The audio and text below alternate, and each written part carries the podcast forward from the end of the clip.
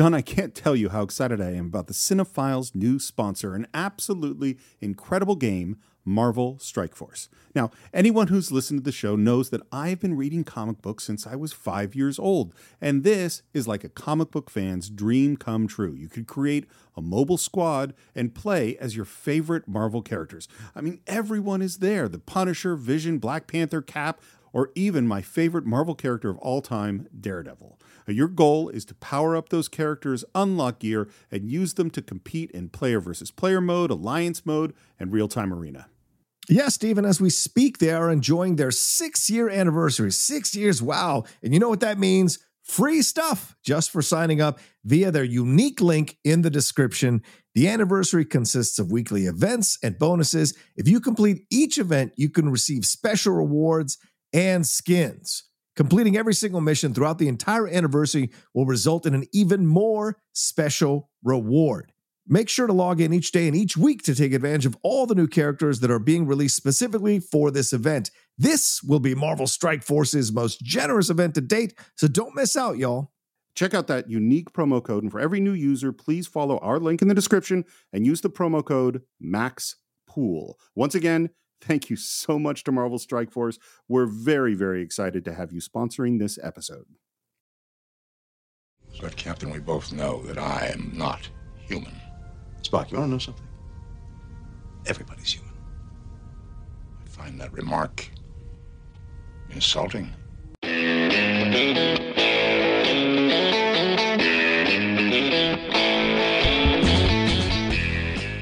Hello and welcome once again to the Cine-Files, where this week we are returning to the world of Star Trek to conclude our exploration of Star Trek VI The Undiscovered Country. My name is Steve Morris. I'm a filmmaker and directing instructor in Los Angeles, California. Hello, everyone. My name is John Rocha. I'm a writer, producer, and host here in California, as well as a voiceover artist, massive Star Trek fan, and excited to be going back into the undiscovered country with these two gentlemen.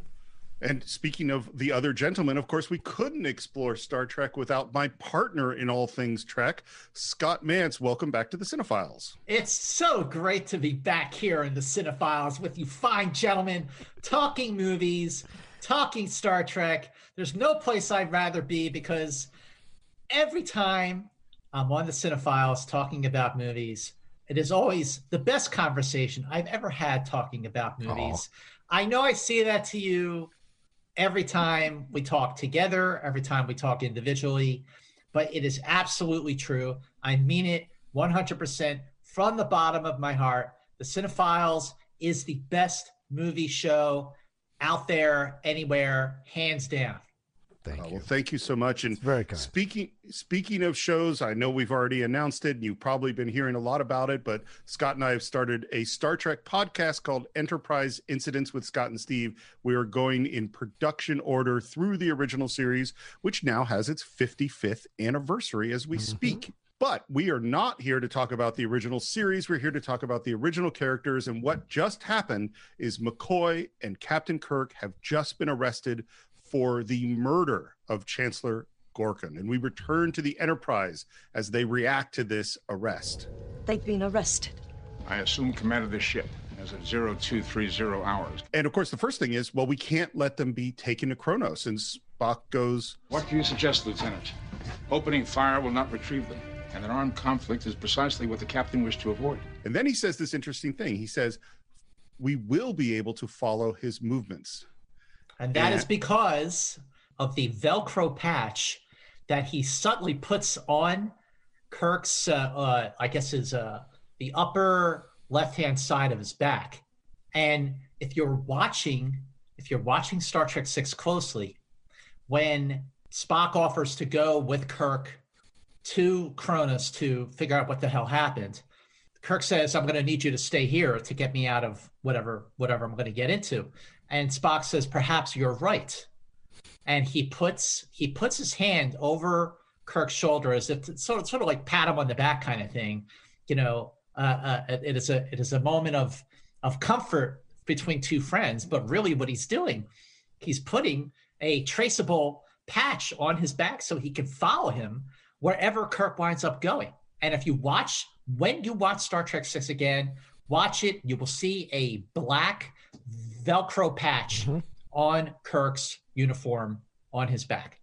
Yep. Um, and of course, the other thing we discuss is that that they say, well, we didn't fire the torpedoes, and then the question is, how are we going to prove it? And this sort of starts the mystery element of Star mm-hmm. Trek Six. Then we're going to cut all around the galaxy for the reactions and politics of this arrest. And first, we go to uh, the head of the Federation, uh, the president of the Federation, who's played by an interesting actor, Kurtwood Smith, some of the greatest sideburns and massive hair you're ever going to see, my man. yeah, and he's got the glasses and he's looking very, very, very, very groovy. yeah. Well, and the big question is should Kirk and McCoy stand trial? And of course, the Federation doesn't want them to, but we've got all these treaties. We expect the Federation to abide by the articles of interstellar law, which you claim to cherish. And one of the pers- people that we ask about what has to happen is Ambassador Sarek. Mark Lenard is in the room. Mr. President, I share a measure of personal responsibility in this matter, but I am obliged to confirm my esteemed colleague's legal interpretation. Spock's father has has made his mark in Star Trek 3, Star Trek 4, and now in Star Trek 6 he had the wisdom to to skip out of Star Trek Five. I wish I could say I I I wish he would have like spoken to us first and said, guys, you could sit this one out. But you know, we are loyal fans of that crew and we watched it, flaws and all anyway. But right now we're getting ready for the trial because the agreement basically is yes, Kirk and McCoy will be tried by the Klingons. The Federation will not interfere, but we will also go forward with this peace treaty. So both things are happening, and one is dependent upon the other. And we hear cheering of the name Kirk, and we are with Kirk and McCoy as they rise up in this elevator into the Klingon courtroom, and it's just an amazing Star Trek moment, I think.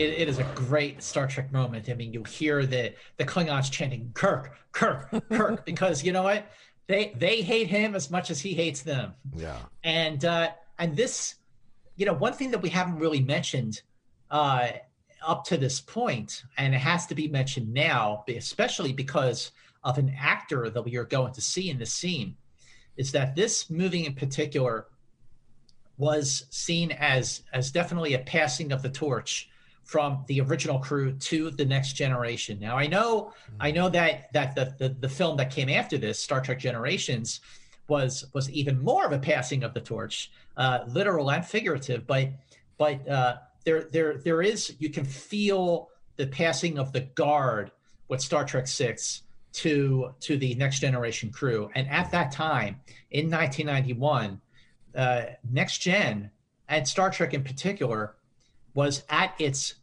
it was at its most popular peak with the 25th anniversary of Star Trek.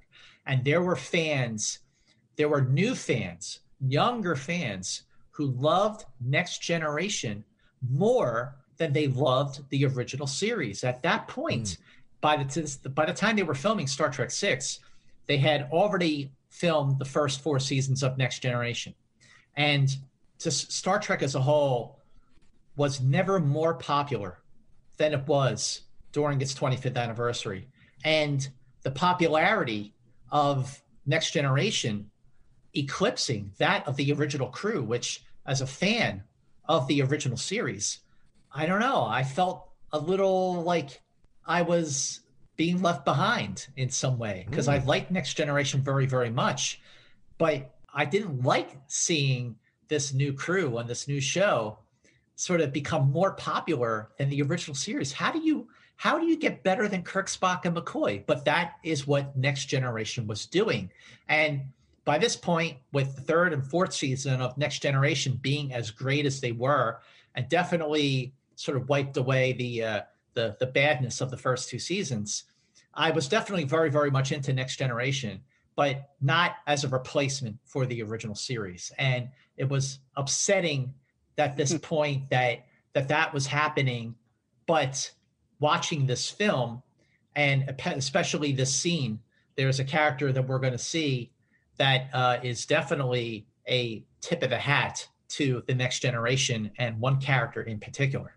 Um, a couple things about this set, which I think is funny. This is the redressed set from the Next Generation pilot encounter at Farpoint Oh, with the trial with Q. This is the same set.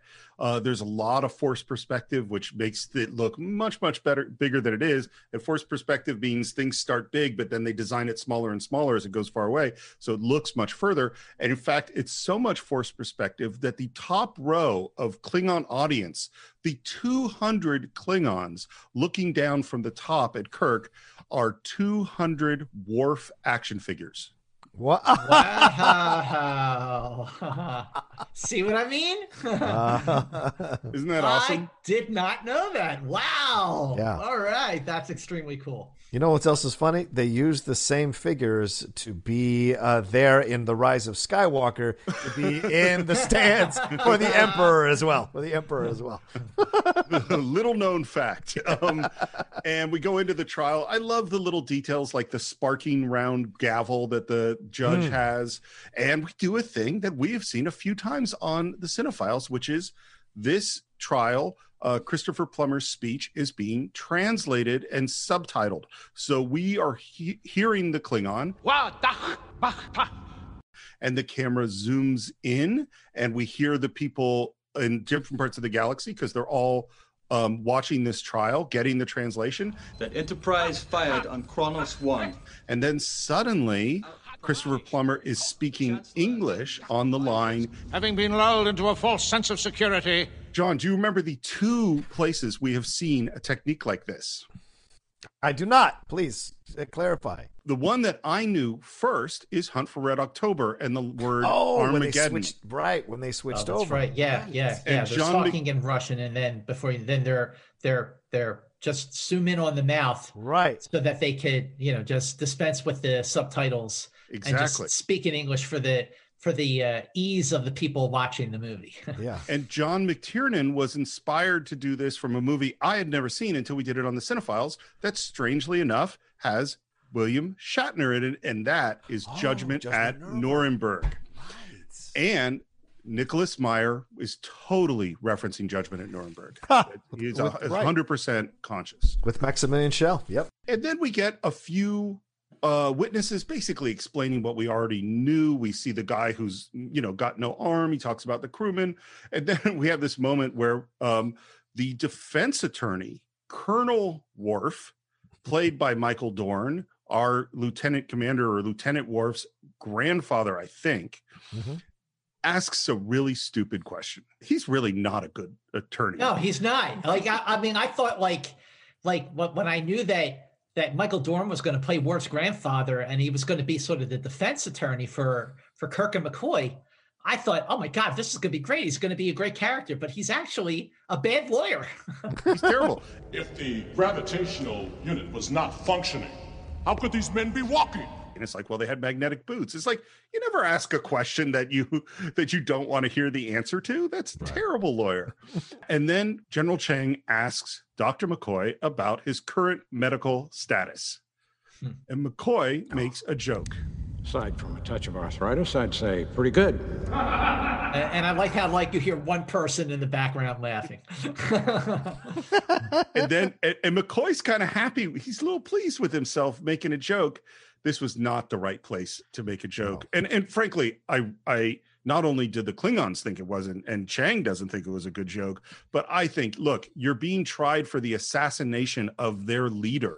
Mhm. it's not a time to make a joke bones. This is read the room dude. Um, Yeah, definitely And- read the room. But but the, the fact is, I mean, uh, as General Chang, Christopher Plummer in this scene is is absolutely fantastic. He is the most committed actor in this scene. He's just so great. His performance is so great. I mean, you get an actor like that in a in a Star Trek film.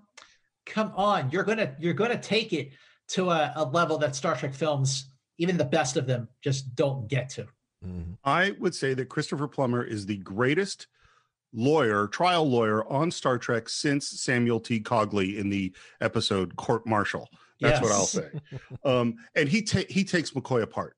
And and I love it too because it's all absolutely true. Weren't you drinking? Yeah, we were all drinking. Well, was he alive when you got there? Yeah, barely alive. Have you saved people that were barely alive? Yes. Why didn't you save him? Well, I wasn't familiar with the anatomy. Do your hand shake? McCoy is getting flustered. Yeah. He's Yeah. getting flustered, but he says, he looks at Chang and he says, he says, you were there. And when McCoy looks at Chang in his eye, not his eyes, because one of them has a big patch nailed into his skull, Chang looks down and Mm. away from Mhm. McCoy because he knows that McCoy is right. He was Right. there. He witnessed what happened. And because he was actually there, he has insight to actually be like, you know, maybe they didn't have anything to do with this. But Mhm. that's not that's not what's going on here because Chang is out to get Kirk uh, because of where they're at with the whole sort of fall of the wall, so Yeah. to speak. Well, and I think so. Of course, we know Chang is the bad guy. We know that Chang kno- knows that McCoy and Kirk didn't kill the Chancellor, that in fact, he was part of the conspiracy to kill the can- Chancellor. But I think this whole sequence is totally motivatable on his part because the fact is, everything he says about McCoy is true. He had Mhm. been drinking, he didn't know Klingon anatomy. He didn't save this guy. His hands were shaking. Now we know, and I love this moment, and I think DeForest Kelley is great when he says, My God, man! I tried to save him. I was desperate to save him. He was the last best hope in the universe for peace. His voice is breaking Yeah. when Yeah. he's saying this. I mean, DeForest Kelley, yeah, this is this is his last appearance as McCoy in Star Trek. Oh yeah. uh, right. because he had already filmed his uh, cameo and encounter on Right. Farpoint in 1987. Mm. So, so this movie is the last time that DeForest Kelley is playing McCoy, and he passed away in uh, I think it was 98. wow. And he he he's terrific in the film, but you could tell that he's he's definitely up there. yeah. in as much as Plummer's performance in his interrogation of McCoy is great, his performance when he turns on James Kirk is even better. And now we come to the architect of this tragic affair James Tiberius Kirk. One thing about the name, he says James Tiberius Kirk. It it was established that the T in James T. Kirk was Tiberius Mhm. in not an episode of the original series, but an episode of the animated series. Mm, But the animated series was was considered canon. I hate that word canon, but that's the word that people use as Yeah. canon. I hear canon all the time with Star Wars, and it Oh, just yeah. it irritates me to no end. but for, you know, for lack of a better word, uh, canon does fit. And but this was the only other time outside of the animated series. This was the only live action mention of Tiberius that we ever heard in the Star Trek series or the Star Trek movies. until we get to 2009, because the kid says it Right. uh, at the beginning of 2009. that's That's a great point. I hadn't thought about the fact of how it's so funny how we know stuff so clearly that was mentioned so little, you know? What would your favorite author say, Captain? Let us sit upon the ground and tell sad stories of the death of kings. Tell us your sad story, Kirk. Tell us that you plan to take revenge for the death of your son. And then we hear his captain's log. I've never trusted Klingons. And I never will. I've never been able to forgive them for the death of my boy. And they play it twice. and and and you could see just the horror on Shatner's face. Yeah. You know, he plays it so well. Like But this is also when Kirk, because he's got that mind, starts to put the pieces together. This is, I think, once he once he gets over the initial shock of how they got access to this uh, voiceover recording of his thoughts, uh, his log in essence. Um, then he's like, okay, who was around? Who was there? Who was the like? I think he's slowly starting to put together how this all happened. Uh, and there's almost a calm that comes over him uh, the rest of the time where they're in prison and all this whole thing. He's just very much understanding what needs to happen here. And he now that he has a direction to go, he can start to figure it out, you know? Yeah, he's done. I, I agree. You know, you can see that he's he's he starts piecing it together, John, because how the hell did they get a hold yes of Kirk's personal log? Right. And he's starting to think that there's that he's starting to think the game's afoot. Okay. Yes. He's starting yes. to think that there is there is a uh, there's something definitely wrong with the situation. I was recording a personal log that was for my for my eyes and ears only, right. and it landed in the hands of the friggin' Klingons. And he's he's absolutely agree. He's aware that that something is definitely wrong here. Yeah, definitely. And I love. I mean, again, I think Chang's prosecuting attorney, his argument. Mm. If I were the jury and I only knew what was presented in this trial, I probably would find Kirk guilty too. Right. Like because the next thing he comes at him with is this officer's record shows him to be an insubordinate, unprincipled, career minded opportunist with a history of violating the chain of command whenever it suited him. And that he was demoted from being an admiral for taking matters into his own hands. And and I love this moment. This moment was fantastic. Mm-hmm. Do you deny being demoted for these charges? Don't wait for the translation. Answer me now. Oh, he he's so great. He's so great. When he when he says he's riled up, the, the adrenaline is going. He goes, "Don't wait for the translation. Answer me now." Oh my god, it's such a great scene. It is, and made even better by Kirk's half pause and smirk at Chang because Chang has broken. Chang has shown the first um, how can I say this? The first opening in his defense that he has shown since him and Kirk have come together. So when he says, answer now, Kirk goes and hesitates, and there's this little smile. I've violated rules, laws from time to time. And yeah, so yeah, yeah. there's the, there's a confidence that, as I said, there's a confidence coming over Kirk now. He's putting the pieces together. Can he carry out his plan to overturn this? Who knows? But he's putting the pieces together. And Chang letting his emotions get the best of him warrior to warrior, fighter to fighter. You know, it's the one who gets the most emotional that you can be beaten. And right, so right. in that moment, Kirk understands he's part of this, I think, subtly. And Yeah. that's why he delivers the smirk. And that's why he has the confidence going forward that he can figure this thing out. And you're right. There's this pause, and, and, and, you know that that Shatnerian pause. He goes, he, right? He goes, on occasion, I have disregarded orders. it's fucking brilliant. it's great. Wha- one more thing about this moment, eh, because this is a Cold War movie. Well, this line, don't wait for the translation, is a Cold War reference because this is what Adlai Stevenson said to the Russian ambassador at the UN during the Cuban Missile Crisis. Do you, Ambassador Zorin, deny that the USSR has placed and is placing medium and intermediate range missiles and sites in Cuba? Don't wait for the translation, yes or no. This is a one of the most important moments in the Cold War of all time. Wow. Wow. See, I mean, listen, Nicholas Meyer, who who wrote the screenplay for the film uh, for, for Star Trek Six with Denny Martin Flinn, you know, he is a really, really smart guy. Yeah. He is so, so smart. And and again, you know, this movie just feels so tonally different from Star Trek Two.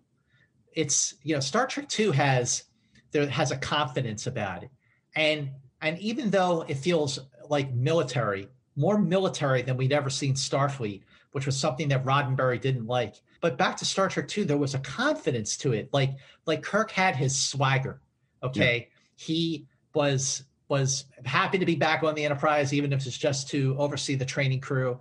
But he was in a really good mood. The kirk that we see in star trek 6 is bitter. You can see that he's like i mean not just visually because he has gray in his hair but the spark isn't there for kirk Yeah. in this movie i think that shatner's performance in star trek 2 and i'm comparing apples to apples because they were both directed by nicholas meyer i think shatner's performance in star trek 2 was his best performance in a star trek movie and Totally. uh, also one of his best performances as James T. Kirk across the entire Star Trek series. But for much of Star Trek Six, you know, part of the reason why I didn't quite love it was because I didn't like the way Kirk looked in this movie. I didn't like the fact that he was so bitter. I didn't like that that there was a, a fire that was missing from Shatner's performance. I didn't like seeing so much bigotry and hatred within the Federation. Um, it was, I mean, by the standards of today with Star Trek, especially after Star Trek Discovery and Picard, which were very dark and very violent. Yeah. Uh, Star Trek Six is actually more like the original series, but at the time, it was the darkest Trek we had seen, and it was, it. I mean, it makes for a very good movie, but it was it was disconcerting for me as a lifelong Star Trek fan to see Kirk and the Federation depicted in this way. Well, I think the difference, I think you bring up a really good point, and I think the difference between Kirk in Star Trek 2 and Kirk in Star Trek 6 is the story, the character arc in Star Trek 2 is I feel old. I feel like I've lost my purpose. I don't know what I should be doing now. And then by the end, I feel young and I found my purpose. He finds that is a movie about him finding his spark again. This is a movie about, you know what, it's actually over. You right. know, like yeah. this is a movie about the end. And so while he, it's like, it's like, and he does find one last gasp of his spark to get to the end of this film, but it isn't, you know, we're back. That's right. not what this is at That's all. That's not what this is. And and it, it is a uh it is a movie about endings. I mean, the undiscovered country may mean the future, but it, it also means it also means death. Yeah. And the uh the, the the fact that you know later on later on in the in the film, you know, there's a scene between Kirk and Spock where they're talking about how they are are we so old that we have outlived our usefulness? You're right. It's different from the I feel old of Star Trek 2 because he feels old because he took a desk job and he wasn't yeah. on, sitting on the center seat of a starship, which is where he belonged. But by this point, I mean, Star Trek 6 is supposed to take place many, many years later, not just nine years between 1982's Wrath of Khan and 1991's Undiscovered Country, but many years later, where, yeah, they are older and they are so old that maybe they have outlived their usefulness and they have one last shot of redemption, which we see, which we do see actually. Yeah. And the final moment of the trial is not so much did you assassinate Gorkon? It's are you responsible for your crew? And after a bit of resistance, Kirk says, As captain, I am responsible for the conduct of the crew under my command. And the cut that's so important after this moment is we cut to Spock. Because what is Spock feeling at this moment? He got Kirk into this. This is his fault. And yet, in trial for his life, Kirk takes responsibility because he's the captain. And by the way, this moment is actually referenced in the Star Trek The Next Generation episode, Unification Part Two, mm. which aired in the fall of 1991, just a few weeks before Star Trek Six opened in theaters. Oh, wow. So Unifications Part One and Two uh, from the fourth season. Part One, we don't see Spock until the very, very well. We see a um, uh, uh, we see, sort of see a screen grab of him in the opening credits, and then we don't see him in person, so to speak, until the very end mm. during the cliffhanger of Part One. But then Unification Part Two is all about Spock. And he makes a comment like, I cannot betray you and put you in a situation like I did with uh, Captain Kirk. And he's referencing this moment that you just did in the undiscovered country. It was a way to bridge at the same time that Star Trek Six was serving as a bridge to the next generation. Right. Next generation also did its bit to bridge to the new Star Trek film that was coming out. It's a great example of doing a completely mercenary marketing thing by linking these two things yeah. that totally made me happy. You know what I mean? yeah, like, because totally. I love seeing Spock show up in Next Generation. And we go to the Excelsior where Sulu sends a message to the Enterprise. We see Rand is crying. We see a close up of Sarek. We he's been pronounced guilty, and then the question is the sentence, and the sentence of death is commuted. You'll be taken from this place the dilithium mines on the penal asteroid of Rura Penthe. There to spend the rest of your natural lives.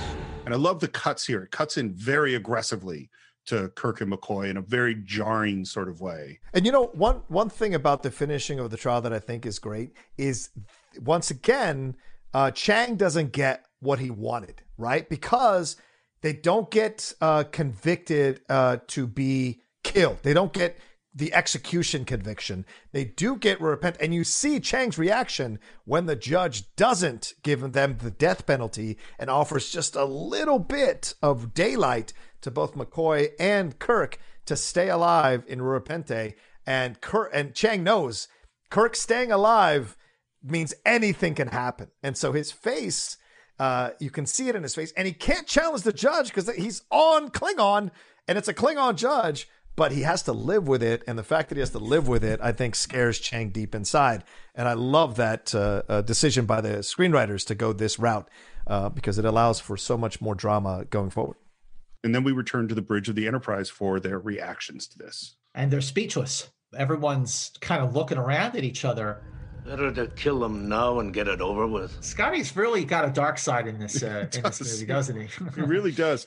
Then we're back to Spock is right back on the mystery. The the mystery element that you're talking about, Steve, is sort of what turns Star Trek Six and Spock in particular into a Sherlock Holmes mo- movie, because like they have to figure out, well, something fired on the Klingon warship, something fired on Kronos One, and if the Enterprise, if their photon torpedoes are fully loaded but the the the computer is showing that they fired two torpedoes, then something something is rotten in Denmark, so to speak, and they have to use deductive reasoning to figure out what exactly happened.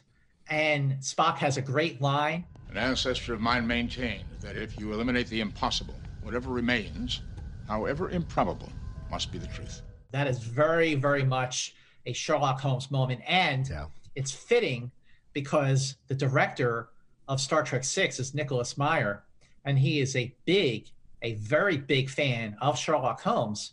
And he actually wrote a Sherlock Holmes book called oh. The Seven Percent Solution. Oh, that's so him. That's him. Yep. I didn't know that was him. Wow. Yes, okay. He wrote that book. So he is very much inspired, a big fan of Sherlock Holmes. And this is where Star Trek 6 feels very different from Star Trek 2 because of the of the smarts that they use, uh, not just Spock, but also Uhura and Scotty and right. Chekov to an extent. So that's and I and I love this part of the film because of that. I'd say it's fascinating because you've you've got this whole um, mystery element to this that I rarely see in Star Trek. Like, yes, you do see them trying to figure out things and, and trying to negotiate some peace and and you know why am I getting why am I dressed up as a Greek thing or whatever? Or why is Lincoln here? Or why is why are we at the OK Corral? These are all things, but like this is a genuine mystery, and you could also argue that this may be the most European feeling of all the six hmm. uh, movies because of the, as you said, the Sherlock Holmes bent, but also the Shakespeare bent to this as well. So at least British feeling, if not overall European feeling, approach to this. And you could argue that Chang is Kirk's Moriarty. If there's anyone that can match him back and forth, it could be Chang that's a that's a great point. That's a really great point. And you know, with regards to the Shakespeare element, Shakespeare has always played a very big part in Star Trek over True. the three years, True. especially with the original series. Mm-hmm. Uh, especially because some of the some of the episode titles are quotes of Shakespeare. But yeah, good point. Yeah. The it's not just that Shakespeare is quoted frequently in Star Trek Six; is that the actor who is quoting him is just raised not just Star Trek yeah. Six, but right. the but playing a Klingon to a whole another level. And of course, that's uh, the late great Christopher Plummer. Yes, and uh, he certainly uh, dove into his Shakespeare appreciation during the dinner scene. Uh, right before the you know the you know what hit the fan, but uh, just wait until the finale of this movie uh, very, very Shakespearean. And I, I agree, Johnny, 100% that between Shakespeare and Sherlock Holmes, this movie feels very, very different and unique from from every st- other Star Trek film, not just the ones featuring the original cast. Mm. So I, I think that's a great point both of you are making. And what what just occurred to me, and I I'm I finally get to put it can put it into words because of what you both just said, is that there are really three stylistic stylistically different stories being told in this. There is the Cold War story and the story of Kirk's hatred of the of the Klingons and racism that is very very heavy. There's this mystery story that has a completely different tone, which is Spock leading the mystery to find out who, what, how these torpedoes got fired and who killed Gorkon. And then the third one is we're going to get into classic Star Trek adventure mm-hmm. once we get to Ru- Rura Penthe. What exactly does that mean? It means that if we cannot have fired those torpedoes, someone else did.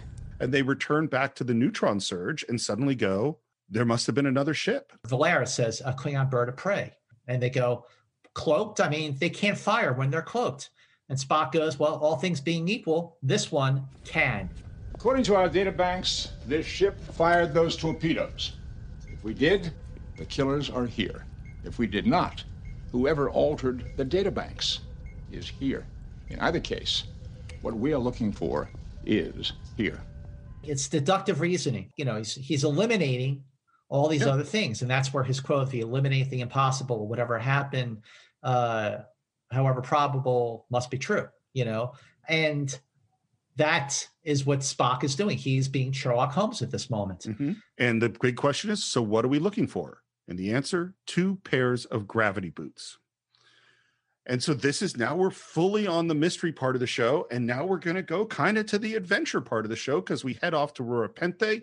Uh, by the way, the snow is made out of styrofoam and potato flakes. Oh, jeez. which is really loud and crunchy. So all the, the sound is dubbed in. And this looks, you know, McCoy and Kirk are in these, you know, animal furs. They all look really dirty. It looks really brutal. There is no stockade, no guard tower Punishment means exile from prison to the surface. On the surface, nothing can survive. And they throw a half naked guy out into the snow to die. And Kirk and McCoy, they just walk by. Mm-hmm. McCoy does not act on his Hippocratic oath, which still exists in that century, and does not try to save this man. And I found that to be one of the most interesting things on this rewatch this time around. I always just kind of breezed past it when I've watched it in the past, but this time around, it kind of struck me. Is McCoy rattled by what, as you pointed out earlier, Scott, as uh, by by what Chang said to him, by the grilling Chang gave him, saying, "Your hands were shaking. You were drinking. You didn't understand how to work on this body. You, you didn't know this this uh, the physiology of a Klingon, but yet you decided to put yourself in this situation. So maybe he sees someone else fall out of there, possibly die, and he doesn't trust himself enough to save this man, or doesn't trust himself enough to to help this person, and also at the base level doesn't want to die." So I mean, yeah. there's just that moment, but I wonder if maybe a piece of because he doesn't even make an effort to move towards it. If he'd made an effort and stopped, then maybe you could forgive him a little bit. But the fact that he doesn't even make an effort shows me that this is a this is kind of a broken man at this point going into Rura Penthe. I think that's a great, great point. Work well, and you will be treated well. Work badly, and you will die. And these lines work well and you will be treated well. And the no stockade, that's all references to Bridge on the River Kwai. That is very much what Sessue Hayakawa, is that his name? Uh, says to uh, to Alec Guinness when they come in to work on the prison camp on Bridge of the River Kwai. Rura Penthe is also the uh, penal colony that we saw in 20,000 Leagues Under the Sea. Oh, really? Yes. So, yeah, 20,000 Leagues Under the Sea uh, with James Mason as oh. uh, uh, yeah as a uh, Captain Nemo. I had um, no idea. Yeah, Rura Penthe from Twenty Thousand Leagues Under the Sea. So this was inspired by that. We go into these caves. This was shot at Bronson Canyon, which there are these caves that are just a couple miles from my house in Griffith Park. So Kirk and McCoy are, I mean, they're still wearing their uniforms, but they're filthy. They haven't shaved in days, and they're wearing whatever animal furs they can wear to to stay warm. But they they still have sort of a sense of humor and and some levity to themselves when they're trying to just stay alive against the other prisoners who are looking at them like fresh meat. And one of them is even picking on on Kirk. Huge guy who grabs Kirk, can't talk to him, no universal translator, and it's going to be a big fight. He picks up Jim Kirk, and then we hear a voice, and this is Marta Iman, and she says something to this guy, and he puts Kirk down. So we have now gotten one of the big guest stars in this movie, and that is Iman. What do you think about her in this film? I like her in the film. I, I'm not always the biggest uh, um, Iman fan in terms of her acting. Certainly, she's an incredible brand, very smart businesswoman, but in terms of her acting, but she blends seamlessly into this Star Trek, but she's always had an exotic look. So to make her another species is not like Tilda Swinton. You just it's not a a, a, a jump in logic or a leap in logic. It's very believable, and she plays it so well, so confidently. Uh, and even when she's voicing over the other people that are in those costumes as taller aliens or whatever, it all works so well and seamlessly. And she's Yeah. great because she's beautiful as well. I, I agree. I thought that she fit in really great. I thought she really held her own uh, in in the scope of a movie like this, science fiction, uh, the the sets, the makeup, uh, certainly going head to head, literally, literally with Shatner. Uh, I thought that she was a great addition. Uh, she didn't sort of stick out in, in a in a in a bad way. She stuck out in a good way, and I agree with John. She has a she has a very exotic look where you know making her an alien she fit in great. And i love the tilda swinton reference. Uh you know she was uh, awesome in snowpiercer. So um yeah i'm with johnny on this Also, Kirk always seems to attract the hottest aliens. So it just Yeah, it's for just sure. it's just standard Kirk practice. Yeah. Yeah, that is what that is what I don't like about it. That oh, that where Really? it goes in that direction, I'm not happy with it. But I totally agree. I think you know when I hear about oh they're going to cast a non-actor in the role, I'm always worried, and I mm. think she's great. I think she's used perfectly. I think she does a great job. Question for you: yes Is the big guy that picks up Kirk part of the plan to hook Marta up with Kirk and McCoy? uh i didn't see it that way but th- did you not until this last time. I'd never seen it that way before. But then I went, well, she find you know because the the spoiler alert is she is a going to help them escape, and b she's it's a setup for them to get killed, and this is this way her stopping this fight is an instant way to connect them the moment they walk into Rura Penthe. So this last time watching, I went, oh, and she stops the fight really easily. So I went, oh, maybe this was all a setup. like maybe even this this uh uh alien picking up kirk and sort of messing around with him was part was part of of her setup Yes. yeah that's what I'm yeah possibly that's a that's a really really good point we're back on the Enterprise in the middle of our search. We're in the galley. And again, we've have all these sets doubled from Next Generation. I can't believe what this set is. This is Deanna Troi's quarters. wow interesting. Is the galley. And we see actual real food being cooked on Star Trek, which I don't think we've ever seen. Maybe You would know better than me. no we did not And and what's funny is it's real food. It's not like replicated food. And this is what Nicholas Meyer's explanation was. He said, in order to have 20 chickens, you have to start with one real chicken and then duplicate it 19 times in order to have the chickens on the Enterprise. That's not how I figured the replicators worked on the Enterprise in my way of thinking, but that's what he decided. but uh, uh, what i what i didn't realize is that even in the galley there is a uh, a compartment full of phasers Yeah, of course. Well, and it's funny. Th- There's certain moments in movies where I go, that is a great moment. That makes no sense at all. Yeah, and the that moment is no we're, sense. we're talking about um, why didn't they just uh, phaser disintegrate the gravity boots with the phaser? And Valeris opens up that cabinet, pulls out a phaser, shoots a pot, setting off this big alarm. And that's to show that you can't fire a phaser in the Enterprise without an alarm. That is a crazy thing that she does in that moment. It is totally unbelievable, but kind of cool. It is kind of cool. Yes, I like Valeris. I I thought that Kim Cattrall was was terrific in the role. and then of course there are people Uhura and later Scotty come in like, did someone fire a phaser? Mm-hmm. Here's what I'm wondering, John. What do you what do you think? Because Valeris, we later find out, is part of this conspiracy, and Yeah. yet she really seems to be a great investigator in this moment. Why is she investigating so well? I guess is my question. Have you ever seen The Verdict? She is Charlotte Oh. Rampling in The Verdict. She is Ah. Charlotte Rampling and giving you, so she's ingratiating herself with Spock even more. She knows Spock's going to be more forgiving of her. So she has to show that she's totally on his side.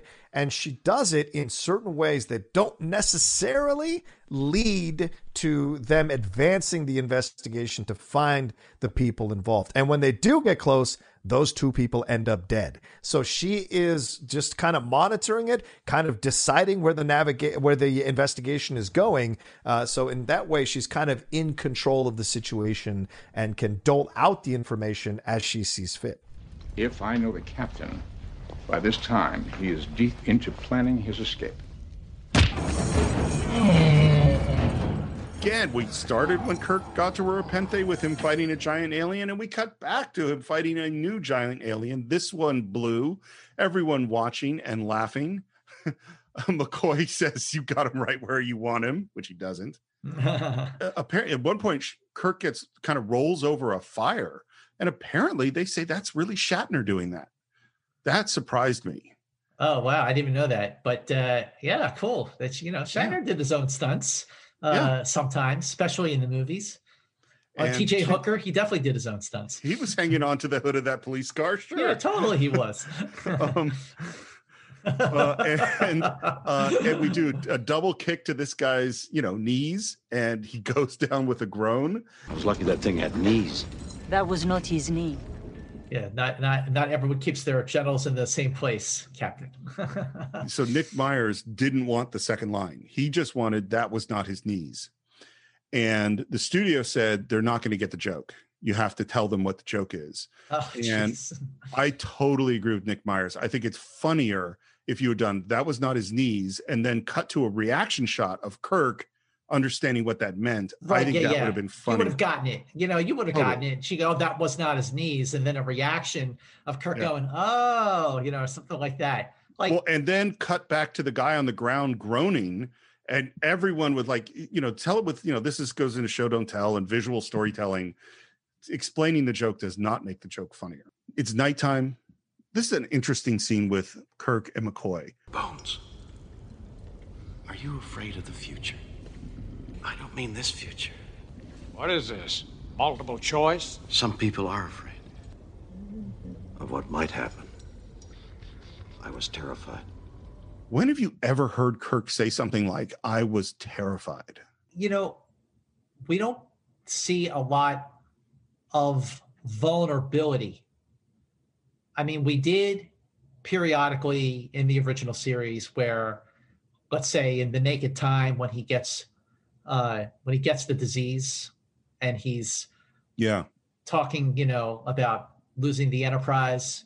You know, there's the scene in Balance of Terror where he's in his quarters with McCoy and he Right. and he's talking about, you know, I I look everyone everyone on the bridge is looking around me. Uh, what if I'm wrong? You know, we we do see moments of vulnerability with Kirk in the original series. Not a lot, uh, because you know he's always projected to be the cool, calm, collected captain. And there's that great scene in The Wrath of Khan when they're on the Genesis when they're in the Genesis cave where uh, Kirk is going, I feel old and worn out. But in terms of being afraid like that, no, you're right. We've never seen that. And I love McCoy's response because it is so much what we saw in the relationship with McCoy and Kirk throughout the series. What terrified you specifically? Kirk says in a really vulnerable way. I was used to hating Klingons. It never even occurred to me to take Gorkon at his word. A moment like this where Kirk realizes he is wrong. These are moments that made the character of James T. Kirk so appealing.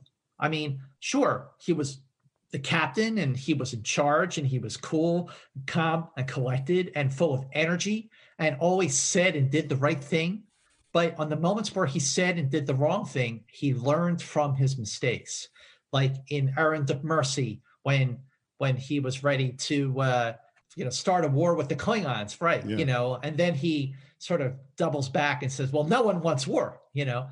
Uh, like I like moments like that, like in in Devil in the Dark when he he think we got to kill the Horta because the Horta is killing the miners and and we need this uh this mining operation up and running. And then when he realizes that the Horta was a mother protecting its its kids, he goes, "We were wrong." Like I love moments like that. That this is like the star of your show. This is the captain, and he is not perfect. And even at this stage of his life, after all these years of of being uh, trained to hate the Klingons, and then having a Klingon kill his son, and just sort of like steeped him in his convictions, and now he's going, "I was wrong." I love that. I I just think that that that the moment of vulnerability like that is is one of the things that I I've always loved about Shatner's portrayal and and the writers and the producers of the shows and the movies when they when they put that vulnerability in him it makes him relatable so I feel exactly the same way. This is I'm going to give a criticism of the film, which is exactly this is the if Steve were making the movie, this is what I would have done. Mm-hmm. My my kind of issue with the film is that the emotional story of Captain Kirk is resolved here.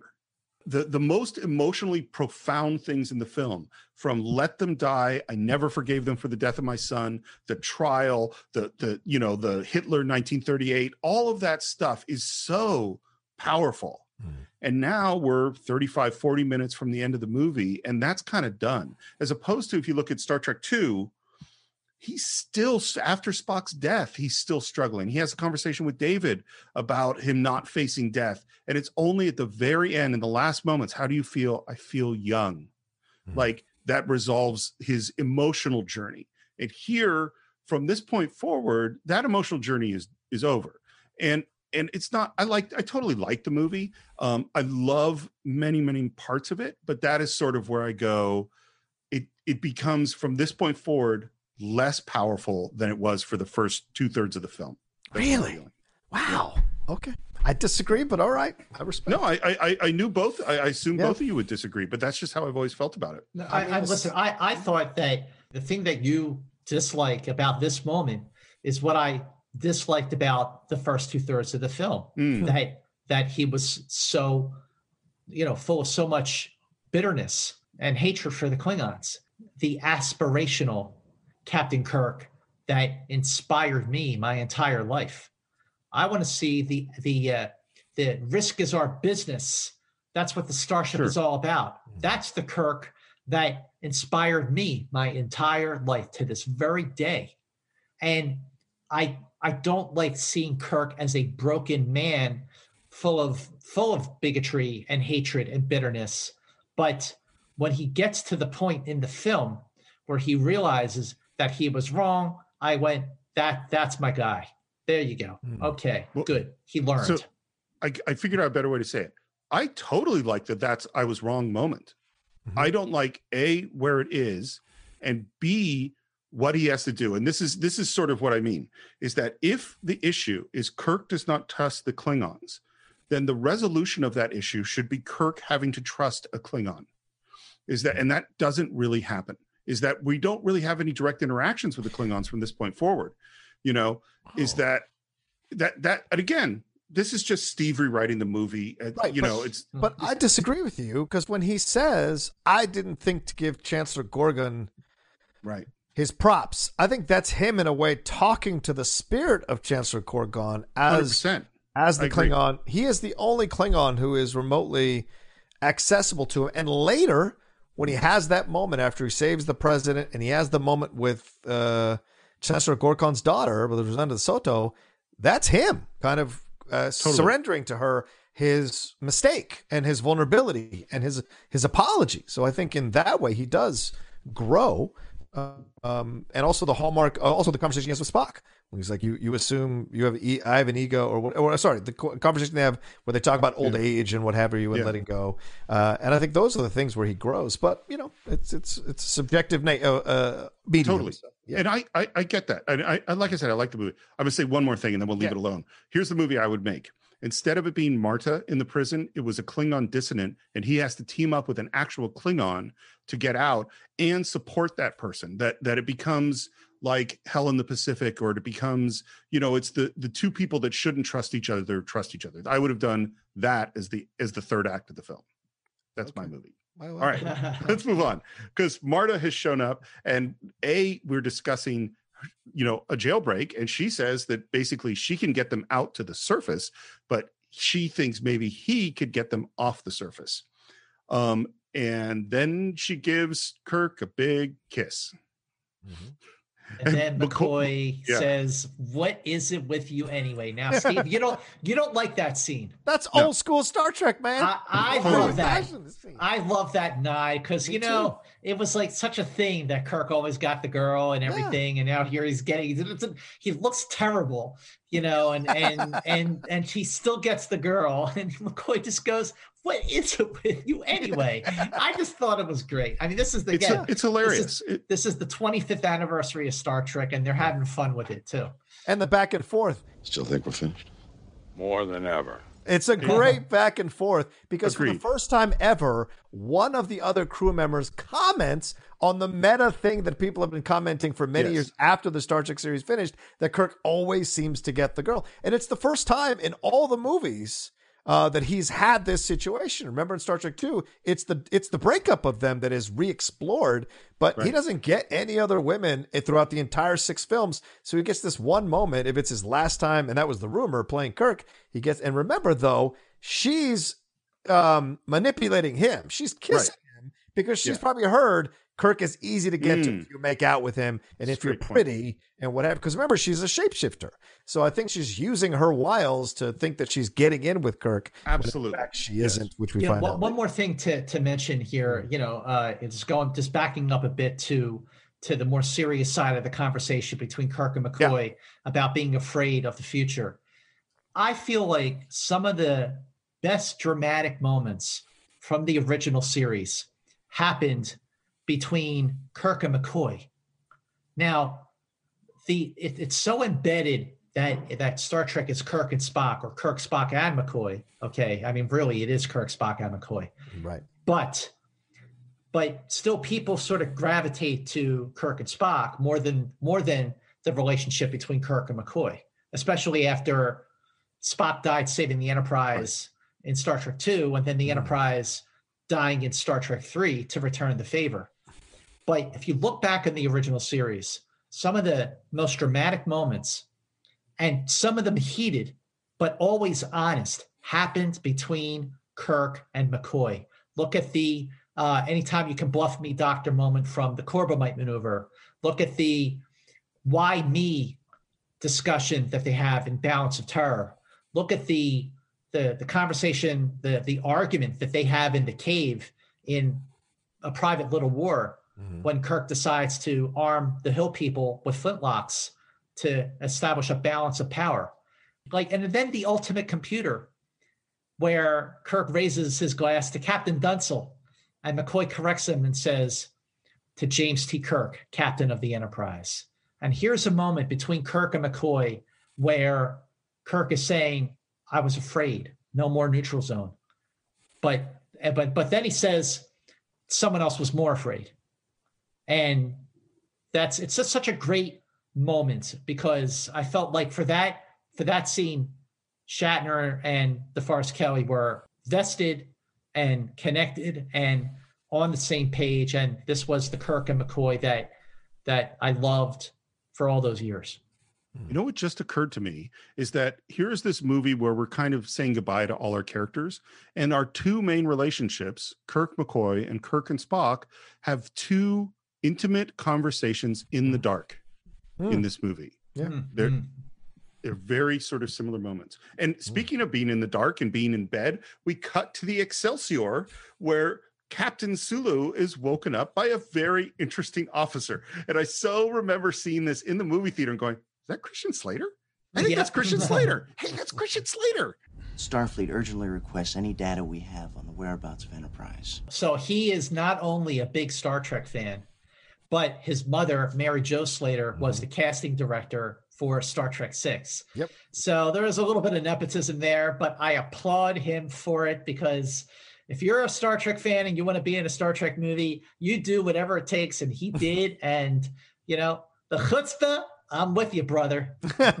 And to be honest, he's in dark. He's in the dark. So that was his. I bet that was the exchange. We'll put you in it, but we'll we don't want you to be the focus of the scene.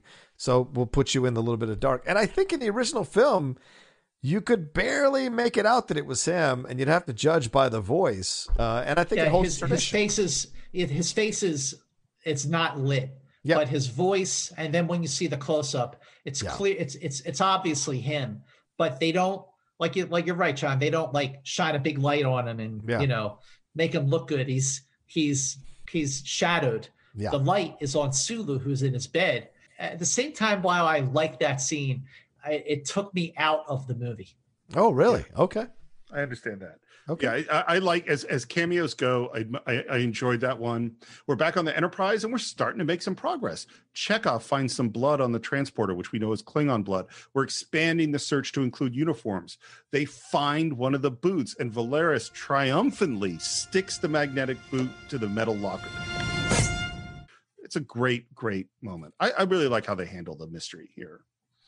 Um, we're back to the mines, and the plan with Marta was to meet to go down to the seventh level or something like that in the morning. And they get into this elevator. And by the way, the way they make this elevator move, that elevator doesn't move. What they have is a canvas on a reel that is rolling behind the elevator to make it look like it's moving. It's just sitting in one place. And there's a big person in the elevator with them and they're looking around going where's marta i think we've been had and then we hear marta's voice coming out of this alien Get off at the first level. Follow the gang into the mine. They don't take girls. and back on the enterprise we found the guy we found the person whose locker that shoe was in and chekhov in a very confident way mentions the russian epic of cinderella If shoe fits, wear it. It doesn't go the way he expects it to go Yeah, they got the wrong guy.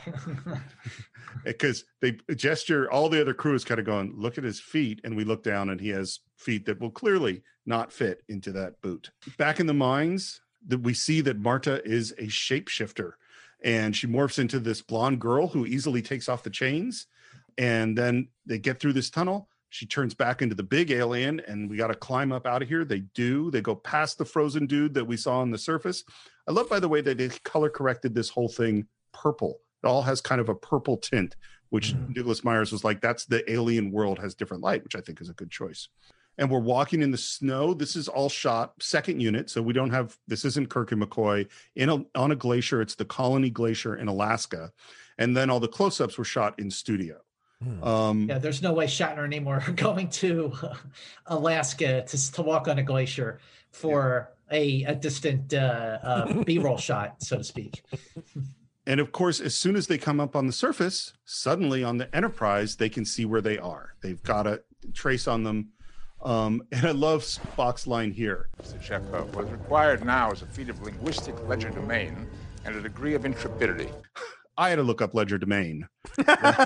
That, that, is the skillful use of hands while performing conjuring tricks.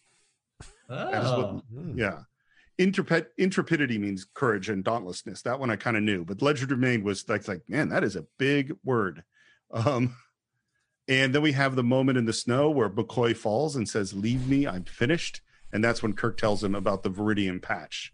And by the way, that moment reminded me of all our yesterdays, where Spock and McCoy went uh, Mm, back yeah. back in time, you know, using the Atavachron uh, on Sarpedon to go back to the ice age of that planet, and they couldn't get back through the Atavachron to get back into the library with uh, Mr. Atoz.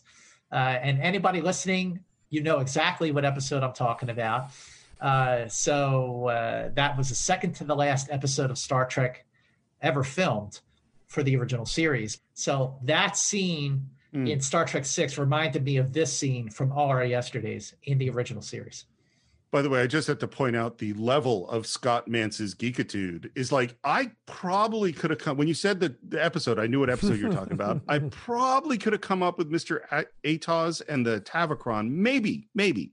But the fact that you know the name of the planet that they were on, that is a ridiculous level of trivia knowledge. that impresses me. Sarpedon, yeah. yeah. I never would have gotten that. And, and actually, uh, just to go one step further in the geekiness, uh, all our yesterdays was the uh, the sixth Star Trek photo novel to be released by uh, Mandala Productions in uh, 1977. So, wow, you want a geek? You got him, baby. Full geek.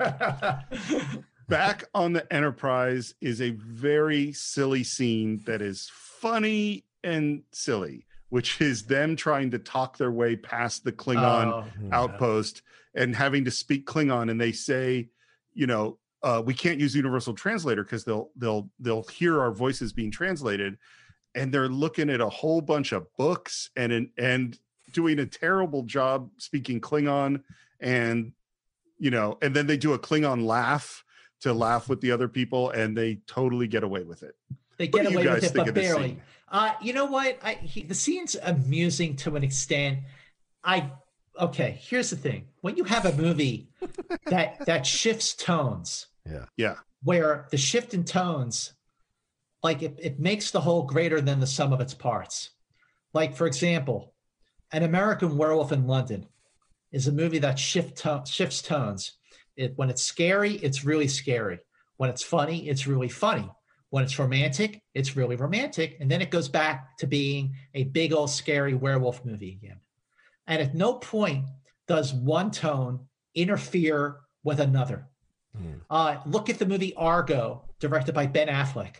The stuff in Iran is very, very intense. Yep. And yet the stuff in Hollywood, where they're trying to mount this fake science fiction film, is really funny.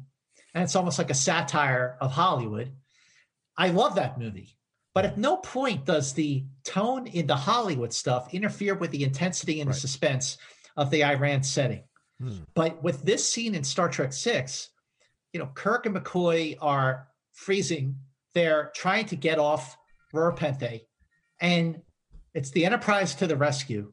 And this moment of levity diffuses the suspense. Hmm. It diffuses the race against time. It diffuses the drama. I mean, I get, I you know, I guess it was amusing. Like when I was when I was you know 30 years younger, and I saw this movie when I was uh, uh, 22, not 52 but I, I actually not crazy about the scene. I wish it uh, if I either wasn't there or they did something a little more dramatic. Yeah, I mean, I th- I think that's a great point, Scott. Because at this point, we've been through what five and a half of these films as we head towards the Yeah. end of six, and this feels like a cheat that maybe could have been in the first film. You know, because of some of the things they could have get away with.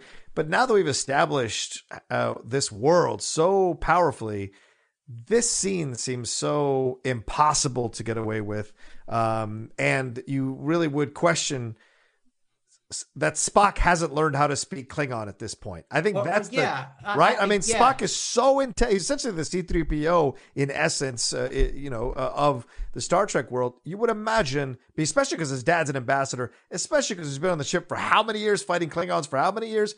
Everybody in intelligence in the U.S. knows how to speak Russian, Chinese, whoever is where our main enemies are. You've got to learn how to speak the language so you can interpret any any missives or or, or things you might uh, catch or, or or documents or whatever. So it's shocking that it isn't Spock doing it. And and also also from what I remember reading, I mean, you know, this was a really really long time ago. I believe that Nichelle Nichols didn't like this scene because she felt like, as the communications officer, Right, she would know. Yeah. She right that she would have been able to figure out either how to just say what needed to be said or to manipulate the communications console so that they could translate it without it being detected by the Klingons.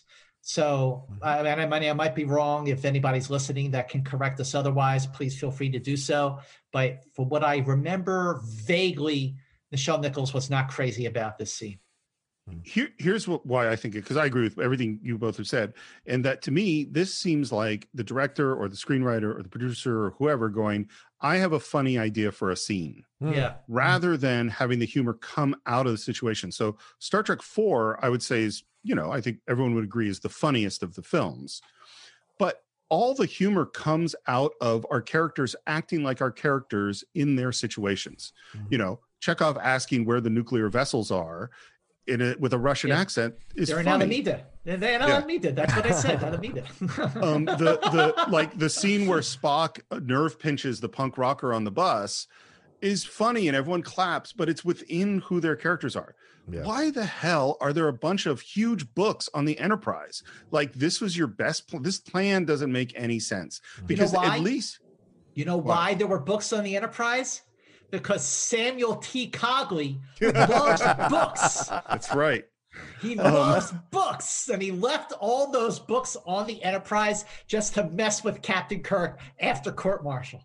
Again, only on the Cine-Files will there be not one but two Samuel T. Cogley references.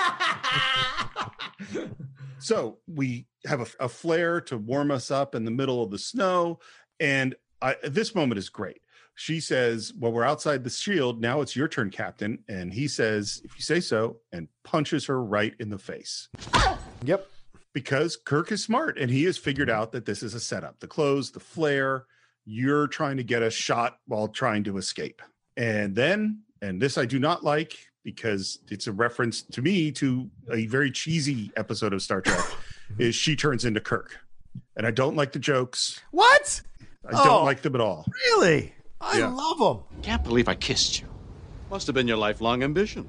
They seem like jokes about Shatner, not jokes about Yeah, Kirk. But it's the last one in the series, and the rumor was he wasn't going to come back, so it's a funny little meta moment in this sequence. But I mean, I, I respect you don't like it. I love it when he's like, Now, now, did we ever establish that uh, Marta is from the same race as Odo from Star Trek Deep Space Nine? Oh, I don't know. Like, has that ever been brought up? Because they're Odo is a shapeshifter and Marta is a shapeshifter. Good Like, question. I, I don't know if that's been brought up, but uh, I mean, Marta in her natural form is a lot prettier than Renee Auberjonois was How as dare you. Odo in Deep Space Nine. He's a very pretty man. I'm a good looking man. Yeah, yeah, yeah, right. By the way, Renee Auberjonois does have a very small role in Star Trek Six. So speaking of Oh, which, yeah, that's right. yeah, remember he's like the general. He has like the plan and the map and the Yes. you know the Federation, uh, the Federation president with the you know wild hair and the groovy glasses. You know, uh, the guy from RoboCop. Uh, what's his name? Kurtwood Kurtwood Smith. Smith. Yeah. Smith. Oh, Kurtwood Smith was such an asshole in um, uh, the movie with Robin Williams. Dead Poet Society. Dead oh, Poets, he was yeah. such an asshole in that Yeah. movie. He made a He's living always playing an asshole. Yeah, yeah.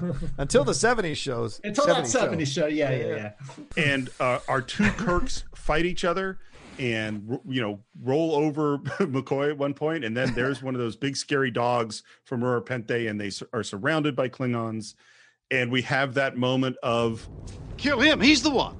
Not me, you idiot. Him.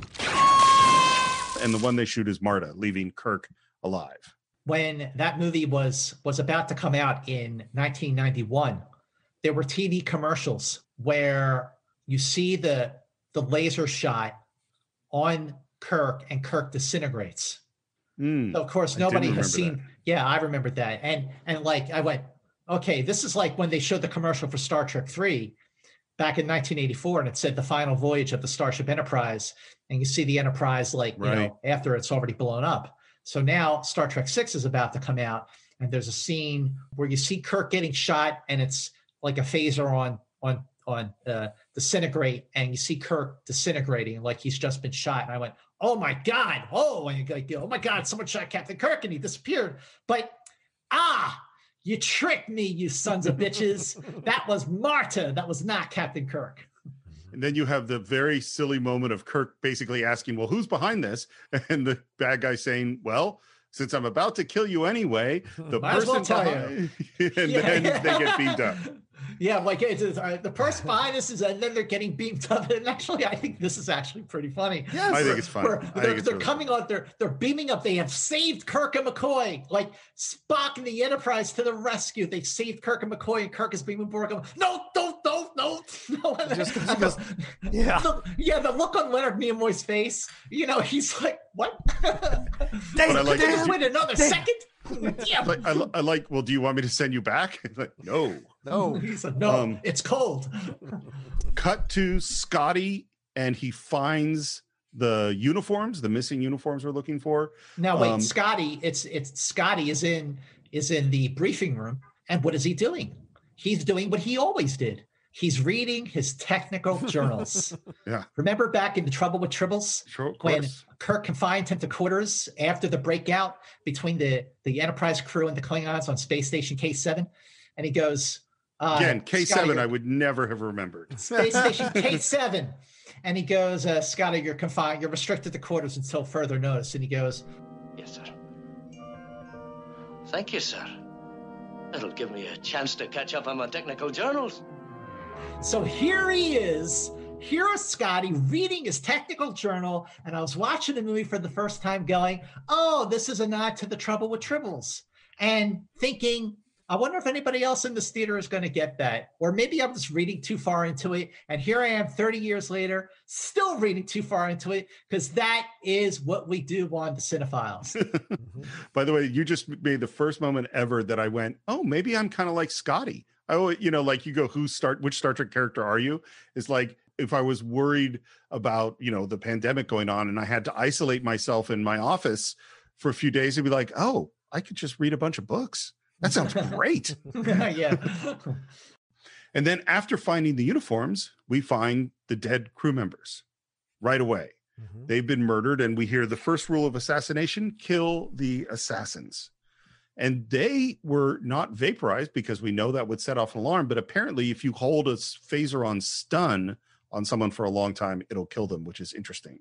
Oh, wow. I didn't know. Um, but then they come up with an idea, and we and Kirk whispers something, and we hear the announcement Court reporter to sick bay. Statement to be taken at once from Yeoman Burke and Samno.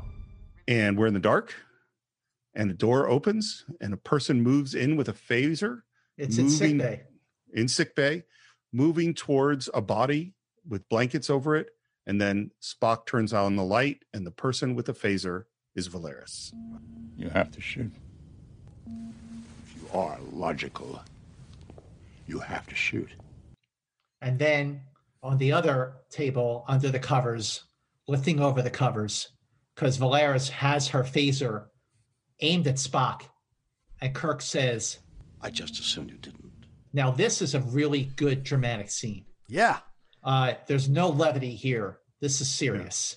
Smacks And- the phaser out of her hand. And right, ah, the way Spock smacks that phaser out of Valeris's hand, he is showing emotion. He is mm-hmm. showing emotion of disgust yeah because of this person that he trusted. And again, if only this had been Saavik, played by yeah by Kirstie Alley. Can you imagine the impact that moment would have had? That the reveal of the of the Judas on the Enterprise was Saavik. Yeah. However, I'm not taking anything away from this moment because Kim Cattrall was great in this role. I agree. Oh, yeah. She was terrific in this scene. yeah spock's spock's anger is is absolutely shocking and terrifying and she's saying you know you can't prove anything Yeah, we're Yeah. on the bridge, you know, because Yeah. because Valeris is standing Valeris Oh, yeah. is standing in front of the view screen and Kirk is standing in front of his chair and everybody's looking at Valeris. It's it's a very dramatic location and setup. It doesn't really make sense to me that they're doing this on the bridge with her standing in front of the view screen. It seems like an odd choice, but it's really dramatic the way it's set up.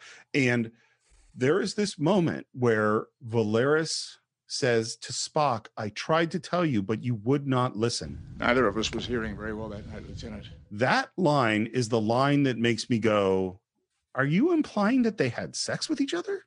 Like, is Mm, that what that mm. means? Maybe. I never It's thought about that. I thought I thought when they were having that toast and he says, "I intend for you to replace me," and she says, "I could only succeed you." Yeah. I thought that that's where that conversation ended. I didn't realize that there was a, a, a it was an allusion to something more intimate happening after we cut away from that scene. But that is the only thing now that makes sense. Yep. Because what else could he be referring to? Because they Yeah. were having a very, you know, profound conversation and very much in tune with what they were saying. But you could also argue that there was definitely a, a, a, a, an attraction, intellectual, of course, mm-hmm. but I never thought about that all these years. I never thought that Valeris and Spock might have, you know, Oh yeah. Because I think John, line. John, you sort of brought this up in our first part, talking about their relationship. I've always felt that that line was a reference to them having sex, uh, and I just just kind of accepted it and moved forward um, because Kirk, because Star Trek's not going to show Spock having sex or making out with. That's not really a Spock thing. You know? he did. They, they actually he did do that in the Enterprise incident. There's the scene where series, where right, yeah, where where you know you see Spock making out with the Romulan commander, and it's you know if it's just by the touch of their hands, Right. and it's very very sensual.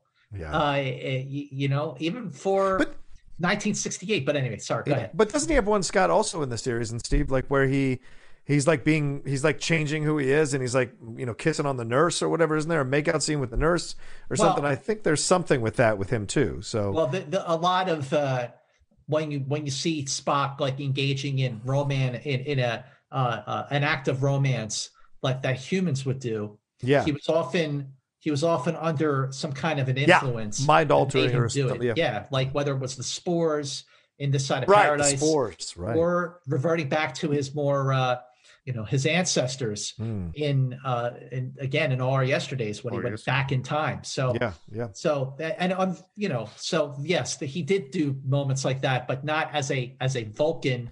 It was Right. more like it was between Spock and the Romulan commander in the Enterprise right incident. it's subtle and especially and especially because he's an older man Leonard Nimoy it would have looked weird to have him you know making out with Kim Cattrall who's still relatively young at this time so to me Oh, I think that's where I, I would not have been so it's more noble that they don't show it and it's alluded to by a sentence like Spock and the touching of the hands you mentioned Scott Mm-hmm. It's it's almost like someone might find it looked a little weird for an older man like, like Shatner to make out with a much younger person like Iman. she's a shapeshifter and Kirk's always making out women so it's a different True. situation And He's the next moment is Yeah. between the next moment is between Kirk and Valeris, and this is the one I sort of bumped on for the first time the last time watching it, where she says, Klingons cannot be trusted. You said so yourself. They killed your son. Did you not wish Gorkon dead? Let them die, you said. Did I misinterpret you? and in that moment, Kirk, somewhat shocked, sits down, and that's the watching this last time is the first time I went, wait. Is he overhearing Kirk say that what made Valeris make the choice to join the conspiracy and have the murder, the assassination of Gorkon? No, I think that Valeris was part of it. Yeah. was part of the plan. Yeah. Way before, way before, uh, you know, he had that moment in in in his quarters. I agree But- because he puts those two crew members, she puts those two crew members on the ship, you would imagine, Right, to yeah. commit the assassination. Th- Yeah. This was this had to have been thought out and thought through for a long, long time. Right. But and you know, Kirk heard his words used against him during the trial, and now here she is on the bridge of the Enterprise in front of his crew, saying, "Let them die," you said, hmm. and Yeah. hearing Valeris throw his ugly words back in his hmm. face. I thought Shatner played this perfectly. He looked down in shame and he Hmm. sat down in his chair because he knew that she was right. That for that for that particular instance of that conversation, she was right. Let them die, you said. And he just was realizing just how very, very, very wrong he was and how ashamed he was Yeah. to say, let them die. Mm-hmm. I think it's a great, he didn't have to say anything. It was all in his action, the way he looked down and his shoulders became kind of hunched over and he just sat down in shame. She got him. In the next moment, they're trying to get information out of her. They're not getting the information out of her. Spock advances on her, Oh, this is a pulls hell Valeris to him violently with a lot of force and brings his hand to her face. And of course, we all know what this is. This is the Vulcan mind meld, but done in a way unlike anything we've ever seen in Star Trek. the situation is set up. They're running out of time. They Yeah. need to get this information. I don't know if I agree with you. It's violent. It's a strong yank, uh, and then the um, hand goes on her face. But it is a There- is there- violation, irregardless. It's a violation of her physical space and her mind. It, it, it is it is such an intense scene. Yeah. It's a level of interrogation that Spock uses using his his his Vulcan abilities that we have never in a way that we've never seen him do before. Mm-hmm. The most difficult sort of mind meld that we saw previously with Spock Nomad. I was going to say nomad, but uh, with a human, okay? Ah. Because you know, nomad was definitely a very uh, powerful moment from the Changeling, but the scene in the Paradise Syndrome, after the Enterprise returns to the, the planet with the, the Native Americans, hmm. basically, and oh, with Kirk. yeah, hmm. Kirok. So after they beam back down to the planet to find Captain Kirk, and he's wearing the Native American attire because his, he lost his memory, and Spock uses the mind meld to bring James T. Kirk back, and he's screaming, "I am Kirok! I am Kirok!" And it is that's that's a different level of intensity, but the intensity of the the mind meld between Spock and Valeris she's like so she she really doesn't know i mean mm-hmm. he's trying to get it out of her in a way that he he violates her Yes. i mean Very he much violates her and she's screaming because she doesn't have it in her and he's reached down so far into her that he's violated her and then he breaks the mind meld and what's the way spock says Does not know. his voice cracks almost like oh it, it's yeah yeah like it's it took something out of him Mm-hmm. And he was winded and and uh, i want to say emotional Yeah.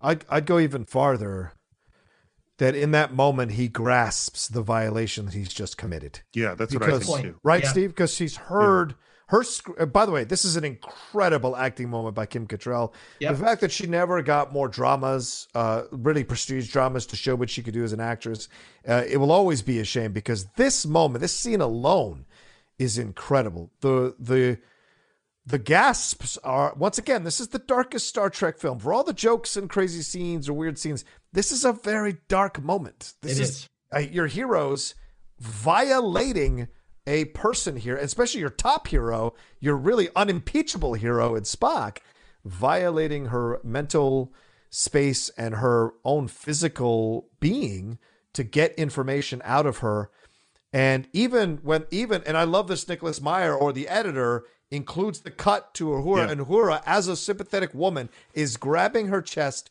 or grabbing her hand near her chest, feeling uh, this or commiserating with this violation, Relating, perhaps. relating. Yeah, relating.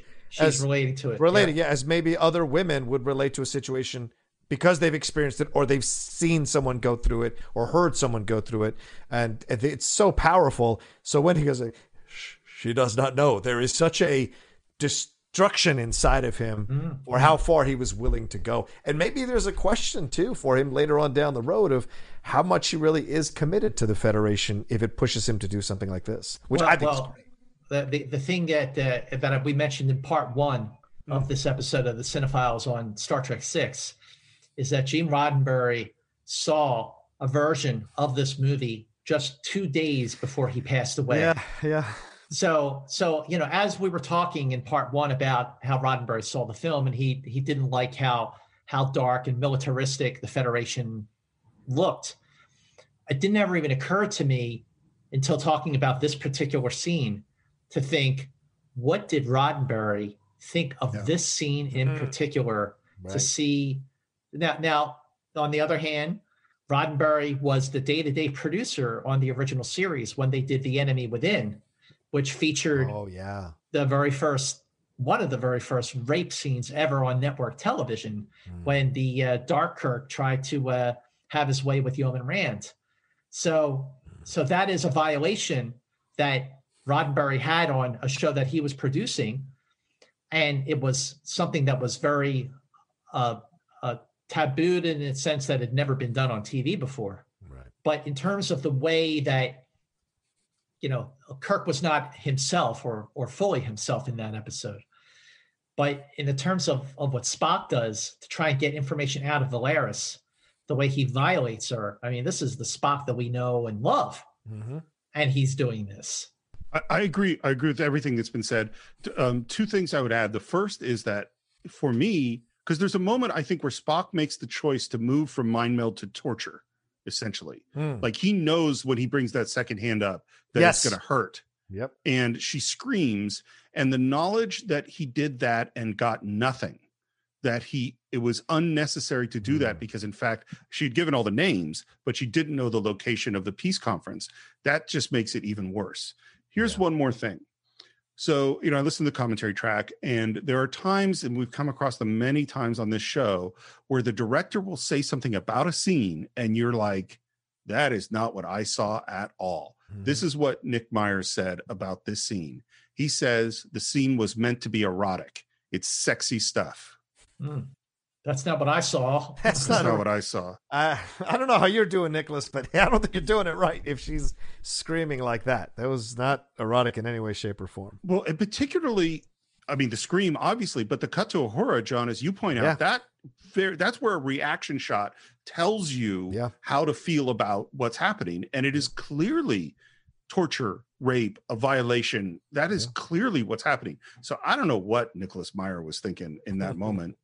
Um, it's always strange, but we didn't get the information there, so we're going to call up Excelsior and and because they they know where the peace conference is. I love the moment where Kirk says to Captain Sulu, You realize that by even talking to us, you're violating regulations. I'm sorry, Captain. Your message is breaking up. That's great. I love that conversation. You know, Kirk and Sulu are talking to each other, captain to captain, not not captain to navigator, Yeah. captain to captain. Kirk is beaming with pride at Captain Sulu of the Starship Excelsior. Totally.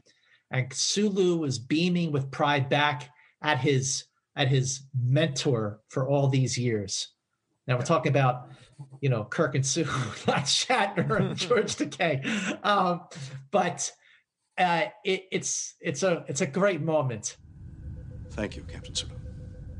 Don't mention it, Captain Kirk. Like I just I just got me in the heart. You know, it just the the years that they that Kirk and Sulu had shared together just just where it was in the inflection of their voices that that they were both so like oh my god I, it's it's Captain Kirk it's Mr. sue I, I miss you you know I miss you too it's a great moment If you're a lover of Star Trek, you know the biggest heartbreak is the the division between Takei and Shatner. It's Yeah, just absolutely. it's heartbreaking because you're like, why can't these two gentlemen, these two alpha males, why can't they figure it out in the end? And you can find fault on both sides, and Yeah. that's the thing that's really hard. And this scene is so genuine, so It is. real, and Yeah. you're just like, why can't they do this? You know. Mm-hmm. I agree. And now we've reached a scene that both of you have mentioned multiple times throughout this show, and that is in the dark, Kirk and Spock. And it's a really, it's a really, really interesting scene in which basically both of them admit to being wrong. You were right. It was arrogant presumption on my part that got us into this situation. You and the doctor might have been killed. The night is young. they are having a very private moment between two long-standing Starfleet officers held with such high regard, and they are facing a crossroads, not just in their in their lives, but in a crossroad i- in the very in the very existence of the Federation. And do they fit with where things are going? Hmm. Are they too old? Have they outlived their usefulness? Hmm. Will they be forgotten? Will they be set cast aside? Will they be able to pivot and adapt to this brave new world where the Federation and the Klingons will become allies, which is something that the Organians said to Kirk and Oh. Spock in Errand of Mercy.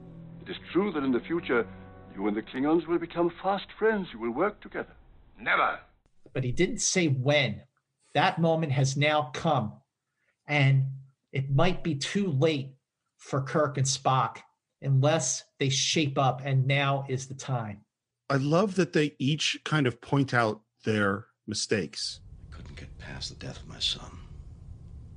I was prejudiced by her accomplishments as a Vulcan. It's so interesting because it's it's a kind of screenwriting that I would call parallel conversation. Is they're each saying a monologue essentially, intercut with the other's monologue, and each monologue, each point is how even though they're very different people, they were essentially doing the same thing. Um, and I love this moment where Kirk says, You're a great one for logic. I'm a great one for rushing in where angels fear to tread. I think that's a great assessment of who they are. Is it possible that we two, you and I, have grown so old and so inflexible that we have outlived our usefulness? That's and the then says, line. that yeah you know it's it's funny uh john and i just did a short uh Hmm. and one of the questions that someone asked about uh uh coppola was how come he made these amazing films in the 70s and then maybe lesser films later He got off and the boat.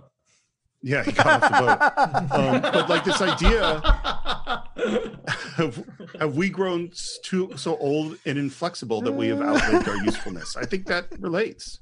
Yeah, absolutely. I think I think it relates to so many people now at a time when when the world is at its own crossroads for so many reasons because of the way this pandemic and everything that happened during the course of the pandemic uh, whether it was uh, the death of Breonna Taylor and George Floyd, and now as as we record this, with the rise in Asian hate crimes that Mm. were brought on by a president who kept referring to the coronavirus uh, in his words. I'm using his Yeah. words. He kept saying it, it was the Chinese uh, the Chinese flu, uh, and stirring stirring the hate, and we as a as a species are at this moment i mean i know i'm really reading into this here but we as a species are at this crossroads Hmm.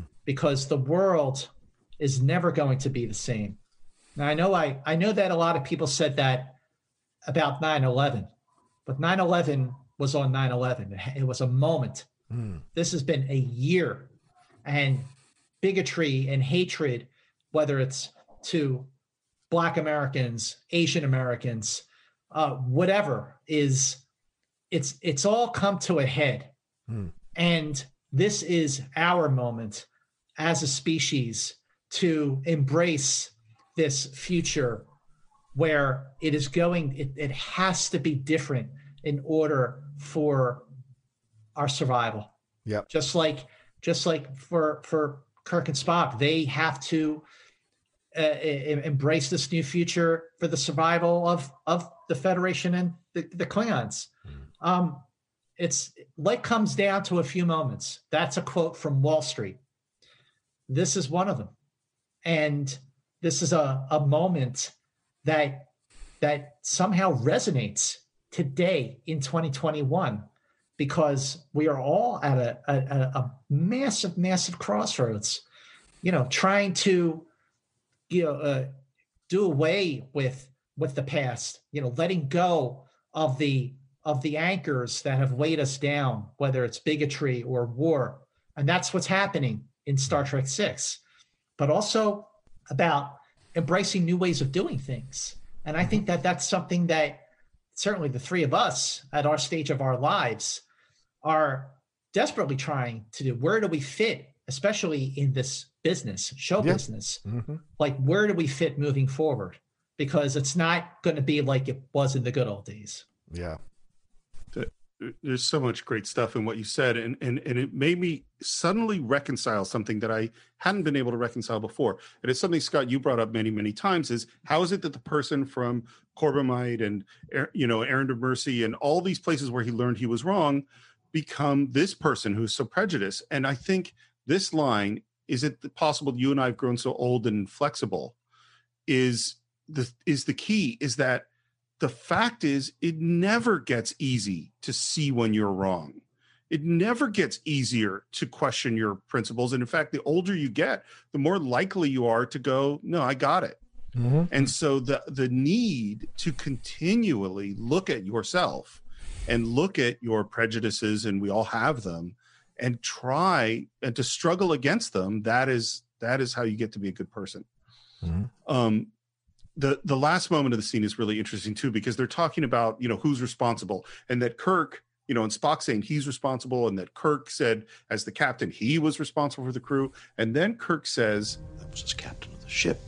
Human beings. But captain we both know that i am not human. Spock you want to know something? Everybody's human I think that is such a fascinating line because the line that it makes it makes me think of two other moments. The first moment is, of course, what just happened at the dinner scene. Listen to yourself, human rights, unalienable. Even your language is racist. So that's one. But the other one is of my friend i can only say this of all the souls i have encountered in my travels his was the most human. the funeral for Spock in Star Trek II. He describes the guy who has been trying his whole life to be purely Vulcan as the most human. Mm-hmm. There's a lot there. There's a lot there, and that that's that's two, not just two actors, but two characters talking from a very very deep deep history shared between them, and that's one of the things that gives this movie such a satisfying feeling of finality to it. Mm-hmm. Like it's it's come full circle. Like you, you had the scene on the on Rura Penthe between Kirk and McCoy, and now you had the scene in Spock's quarters between Kirk and Spock. Like everybody's they're working their stuff out, mm-hmm. and it's very very satisfying, especially for anyone who has been watching Star Trek since 1966, or anyone like from from our age group, the three of us, who were a little you know too young to have seen it on NBC, but caught it during the syndication years, mm-hmm. which was really the period of time where Star Trek found its calling. We have reached the where the peace conference is. We know that there is a cloaked bird of prey out there that can fire while, while cloaked. We know that an assassination attempt is going to happen at this peace treaty meeting. We see that we actually cut down there and see speeches going on. And then we hear out of the darkness I can see you, Kirk. Chang. Can you see me? Oh, it's great. It's great. It's a great moment because you hear him before you see him. Now be honest, Captain. Warrior to warrior. You do prefer it this way, don't you? As it was meant to be. like Chang is where he wants to be. He is in his element. He's on a Klingon bird of prey and he's cloaked and he is ready to kick the crap out of the Enterprise. No peace in our time. Once more unto the breach. Dear friends. Now, first of all, once more into the breach, of course, is Henry V, which mm-hmm. which he acted in. Christopher Plummer acted in with William Shatner. The other line, the other line, "Peace in Our Time," is a reference to Neville Chamberlain, Prime Minister of Great Britain during the right as the World War II is about to begin because he appeased Hitler. And what's so interesting to me about using that line is that the year that he said that line is 1938, the Wow. same year that Kirk is talking about Hitler 1938, and later on, Chang quotes essentially um, Neville Chamberlain appeasing Hitler from 1938. Wow, good good observation. And the Klingon ship fires and hits. And the, we reverse engines, trying to back off, and there's kind of a pause. Now, now Uh, what's great in this scene is is Kirk is in the captain's chair, and this is this is what happens when you have an actor playing a character for 25 years or 26 years if you include where no man has gone before.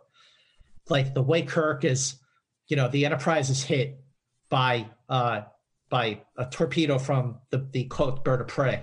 Kirk, you know, is is in his chair, he's barking out orders, and he goes, you know, back off, back off. Up to this point, the Enterprise was just sort of like going through the motions, doing what it had to do to to have the Klingons aboard and all that stuff, and then it, you know, went to Rura Penthe to save Kirk and Sp- Kirk and McCoy. But you know, now it's like all battle stations, okay, and the the battle scene between the cloaked bird of prey and the Enterprise, which is getting hammered and pounded, where the shields are giving way. I, I, you know, the Enterprise, even though this was Enterprise A, not the Enterprise from the original series, not the Enterprise from the motion picture or the Wrath of Khan, it's the Enterprise, and it just really took a big licking at this in this part of the film. Totally. Mm-hmm. Th- this is where again i know i'm sorry that i keep having small criticisms but to me like the battle with the reliant in star trek 2 is unbelievably great.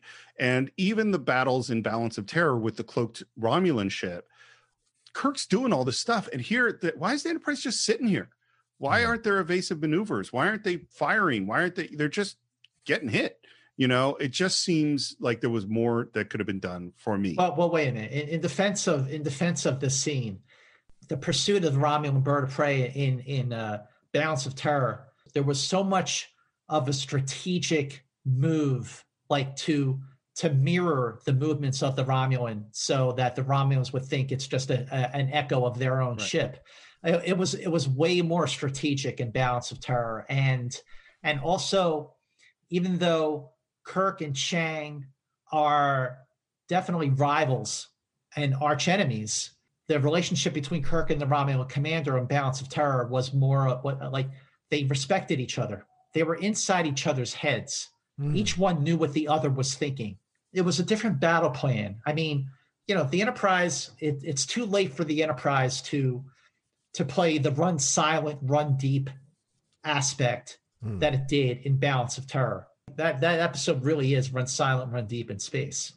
But you know, this is just like the, the gig is up. The Enterprise, it's it's it's there. The Klingon bird of prey is running circles around it because it's cloaked, and it can do that. And Chang is having a blast playing Absolutely. with Kirk. He oh, could not be happier. This is what he wants, and this is what he wants to continue this aggressiveness between the Federation and the Klingons, because this is what he wants. He thinks Kirk's wants that wants this too. He said, "Admit it. This is what you what you wanted." And as much as I think there was more that could have been done in terms of the battle, because I wanted, because we set up Chang and Kirk as these are the greatest warriors. And I'm seeing what Chang's doing. I wish Kirk had was doing more. But what totally makes this sequence unbelievably great, man, Christopher Plummer quoting Shakespeare, just chewing up every single moment he has on screen, you know, from quoting again, I think the, the choices of Shakespeare that he's quoting is great. Tickle us, do we not laugh? Prick us, do we not bleed? Wrong us, shall we not revenge? Which is a monologue about racism in a play that happens to be very anti-Semitic, hmm. but is still a monologue about we're essentially what Kirk said in the scene a few scenes before. We're all human. Quoting Julius Caesar, "Cry havoc and let slip the dogs of war." Cry havoc! And let's slip the dogs of war. It's not just that he quotes it; it's the way he says it. He twirls around in his chair. He is having the time of his life. This is exactly what he wanted. Yeah. It's awesome. It's just completely awesome. At the same time, we have the Excelsior is speeding its way towards Camp Khitomer to come to the rescue. Sulu is like, "Come on, come on, faster!" And this navigator says, uh, "She'll fly apart." And he goes, "Fly her apart, then." It's awesome. awesome. And then we figure out the solution, which is that even if it's cloaked, it's got to let out some gas. It's got, and I love what Uhura says, Well, The thing's got to have a tailpipe. Doctor, would you care to assist me in performing surgery on a torpedo? Fascinating. Fascinating. Fascinating. Great. the battle is continuing. The speeches down on the surface are continuing. We're working on the torpedo. Kirk is calling for it. It's not quite ready. The shields are collapsing. A huge torpedo blast just tears through the saucer of, of the Enterprise. Really, really scary. And we hear, and of course, Plummer is continuing to quote Shakespeare.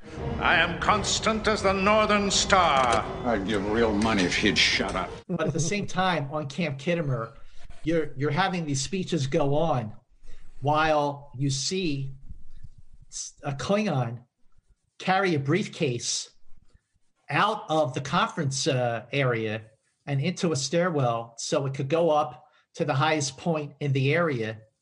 And he is basically putting together a rifle to assassinate the Federation president Mm-hmm. as he's giving his speech. So this is like a race against time. And the suspense and the tension is really terrific. Like rewatching the movie, I thought Nicholas Meyer did a great job directing the scene. It's not quite as effective or as as beautifully staged as the Battle of the Mutara Nebula in Wrath of Khan, or the speeding away of the Enterprise after the Reliant activates the Genesis device. Hmm. But it has a beauty unto itself that you have these two things that are happening, and this uh, race against you know the time is running out on the planet on Camp Khitomer before the Federation president gets assassinated. Time is running out for the Enterprise because the shields are down, and like you said, Steve, you know they fired a torpedo, went right through the primary hull, like right tore right through it like while Spock and McCoy are working on the torpedo, you can hear Kirk over the uh, the PA system. Where's that damn torpedo? and McCoy says, "All ready, Jim. Lock and load." And then you have a moment, which, as much as I know I've had a few critical things to say about this sequence, it's one of my favorite moments in any battle of all of Star Trek. Is the torpedo is ready, and Kirk says, "Fire." Fire. Oh yeah, oh. fire. yeah, the way The way they light fire. him is beautiful. Well, and that, that the camera pushes in on him and he comes forward with the fist because he knows he has him. And it is, it's just an awesome Kirk moment. Fire. And then when it fires, and you see Chang stand up really fast, and on his view screen, he sees the torpedo looking for him. And at that moment, a stern, proud final moment that sums up the undiscovered country. To be or not to be. Target that explosion and fire. But this moment where you see the Enterprise and the Excelsior take turns firing their torpedoes onto the bird of prey, and then it, it just explodes. Mm-hmm. It's great. It's very satisfying, but we are still not done because down on the planet at the conference, that assassin is now taking aim just as the crew of the Enterprise beams down. The assassin is about to fire. His hand is on the trigger, and Kirk leaps across the stage, tackling the president of the Federation, saving his life. I love that he says, Kirk, Enterprise. just as he saves, as as Kirk saves the Federation president, Scotty fires on the Klingon, and he goes crashing through the window, and you know lands thuds on the the floor, obviously dead. And it's not even a Klingon; it was the general, the Federation general, played by Rene Auberjonois. He Mm. like you know the the way that they show the Federation top top officers, uh, Admiral Cartwright, you know, and and now this guy, like that they wanted to keep the war going because the war is profitable and war gives old generals a sense of purpose and power. Your father called the future the undiscovered country. People can be very frightened of change, You've restored my father's faith. and you've restored my son's. I mean, it's such a personal moment between them, but it is a universal moment between the Federation and the Klingons moving forward. and everybody starts to clap. Even John Schuck, John Schuck's Klingon, who hated Kirk after uh, you know Star Trek Four. It, it, it it's a really good moment and we arrest the romulan ambassador we invest admiral cartwright who was part of the conspiracy originally when valeris is being mind melded by spock she also listed colonel west the rene auberjonois character and there was supposed to be more with him that they ended up cutting out of the movie Mm. um i think it's so cool Rosanna DeSoto's reaction because she was there when Gorkon got killed. She was there when McCoy tried to mm. save him. She was there when McCoy at the trial said, "My God, I I was desperate to save him." And they mm. cut to reaction shots to her, and I think she knew. You know what I mean? Like she she she really believed in her father's vision and really believes this moment. So I think it's a really nice moment. We're back on the ship. This scene was not only the last scene in the film, but it's the last thing scene they shot in the film um and i think that's really smart you know they they saved it till the end. This is the scene where we're going to say goodbye. We see the excelsior and enterprise and there's a last conversation between sulu and kirk. And as the Excelsior is flying off, someone says, That's a big ship. And Scotty goes, Not as big as our captain. Because you know, Sulu was not on the Enterprise for all this, Yeah. but he had the better role because he wasn't sitting at the helm doing what he did for all those years. He Mhm. was he was on the he was in the captain seat of a of another starship and he was a great captain. He saved the day. And it was a great moment to send him off. And then the Enterprise is called back to the Starfleet to be decommissioned. and the wave of emotion that you can see going around the room. And in particular, William Shatner, you see Captain Kirk, you see a tear in his eye. I mean, he's so, this is such a sad moment. Oh, I guess that's it. It's all over. And mm. then Mr. Spock, the most logical, the most one, you know, more likely to play by the rules, not the rebel like Kirk is, he says, If I were human, I believe my response would be go to hell. If I were human. and that lightens everything up everything he saves the emotional moment essentially Mhm. and we ask for a heading kirk sits back into frame into the chair there's looks around the room and kirk thinks for a moment and then says Second star to the right. And straight on till morning.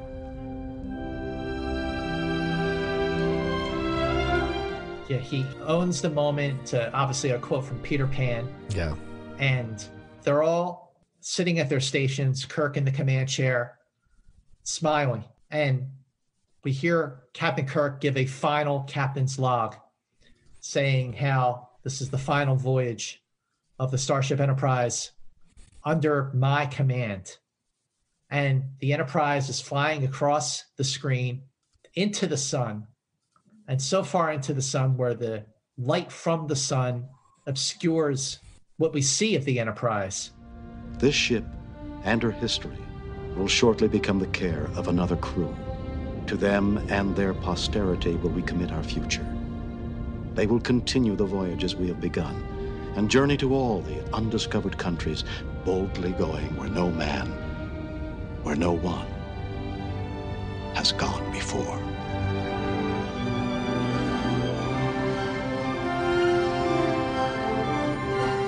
It is a, a perfect passing of the torch to not just the next generation, but every generation that followed. Deep Space Nine, Voyager, the JJ movies, which I love. it was a perfect send off and so emotional to hear after all those years of hearing the beginning of Star Trek to boldly go where no man has gone before. You know, that he that that Shatner just said that opening monologue for the original series with so much energy and so much passion and so much enthusiasm with each passing verse of that monologue to explore strange new worlds, to seek out new life and new civilizations, to boldly go where no man has like it's like it gets you riled up. It gets you mm-hmm. like like it's a rousing way to begin Star Trek every episode. And here he is correcting himself. Wait a minute. It's not where no man has gone before. It's where no one has gone before. Mm-hmm. It's it's letting go of the past and looking to the future. It's a beautiful it's I was very moved by that moment rewatching The Undiscovered Country for the Cine-Files. I think it's I think it's a perfect moment. I think it's such a good ending to, you know. Yes, I have some criticisms of the film. I have no criticisms of this scene. I think it's great. I think I love the fact it's a very small choice that Nicholas Myers chose that it's only our main crew that is on the bridge of the Enterprise at the time. It's just the family. And then the next moment, I remember seeing it in the theater of the signatures coming up on the screen. Yeah. I mm-hmm. absolutely love. And John, you will love where Nicholas Meyer got the idea for this. Where? The musical 1776. Makes all the sense in the world. Of course. what's, course. what's funny, yeah, what's funny about it is, is what he wanted was it to be signed James T. Kirk, Spock. Oh. He wanted the character signatures. It was Leonard Nimoy's idea to make it the actors' signatures, Wow. which I absolutely love. Right, Yeah, because the, absolutely. the, the rumor was they were not going to come back. This was it. This was the end. And then, of course, generations happened. But you know, we'll deal with Yeah, that. and frankly, I wish this was the end. Although I do love Kirk's death scene in Generations. Um, Well, I, I- I think that, that look, um, this this movie worked for for so many reasons. As, Yep. as a standalone movie, it's great. Mhm. It is it is a a darker movie than than we had seen for Star Trek. Certainly, uh, it is. It was concerning to see our beloved characters, particularly Kirk, in such a, a bad place. But thank God this movie happened at all because I just remember after seeing Star Trek 4, I was on such a high. And then after seeing Star Trek 5, I was, I was on I was so disappointed. Like my heart was broken by Star Trek 5. And Star Trek 6 was a rebound. It was the movie that this crew deserved to go out on. And I kind of wish that they did not, you know, that at least Shatner and uh, Jimmy Doohan and Walter Koenig did not do Generations. But I will say that the best parts of Generations were the parts with Shatner. The the beginning on Enterprise B when Kirk saves the day. And I love that moment when he's on the bridge and he's about to sit in the captain's chair and he says to Captain Harriman, he goes, No, your place is on the bridge. I'll go. Like that's, you know, Shatner makes that work. Shatner makes that work, and he makes the scene at the end work with the horses. And uh, uh, I'm assuming the situation is grim. And Picard says yes, and he goes, "Sounds like fun." and I don't know. When it comes to talking about Star Trek Six, I have to say Kirk's final words. It was fun. Mm-hmm. Um, I feel like I don't know if those were your final thoughts, Scott, but I feel like we've sort of reached the end. Uh, this was the the big, the most successful opening weekend of any of the Star Trek films. It made ninety seven million dollars. One interesting thing to note is that the movie came out on December sixth, ninety one. The Soviet Union fell on December twenty fifth, nineteen ninety one. Wow! Wow! Wow! Wow! Just wow. yep, Mm, mm. nineteen days later. Amazing. Um, Amazing. and and as I mentioned earlier, it is so bizarre to me that this is Nicholas Meyer's last feature film. He has not just- directed a movie since. He's done some. T- he's done TV, but he has not directed. I think he has not directed a feature film, at least not a major one, since then. It's just so, and I have no idea why. Um, uh, Scott, I don't know if those were your final thoughts. They were. but- okay, John, do you have final thoughts on Star Trek Six? Yeah, as someone who absolutely worships Star Trek, um, and, and you know this these films, and I'll say this straight up: these films decorated my life more than the Star Wars films did. They did. They just spoke to me in ways that the other that Star Wars didn't. And it's not you just have you know I know you comparing can be dangerous or whatever, but just I know other people they speak about how the Star Wars films influenced their lives and they were, you know, in love with the canon and the mythology and all of that.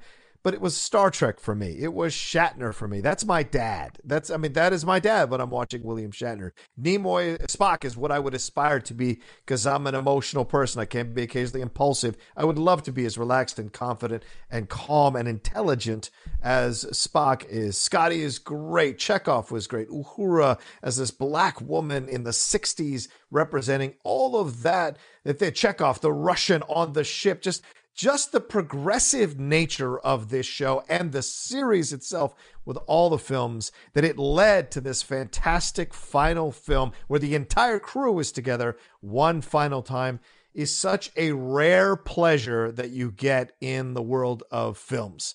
Rarely do you get something that ends as perfectly as this did. And you can forgive Generations because the whole crew isn't on there. This is the one. If you stopped here, you don't need to go any further if you're a fan of the original series and the original actors.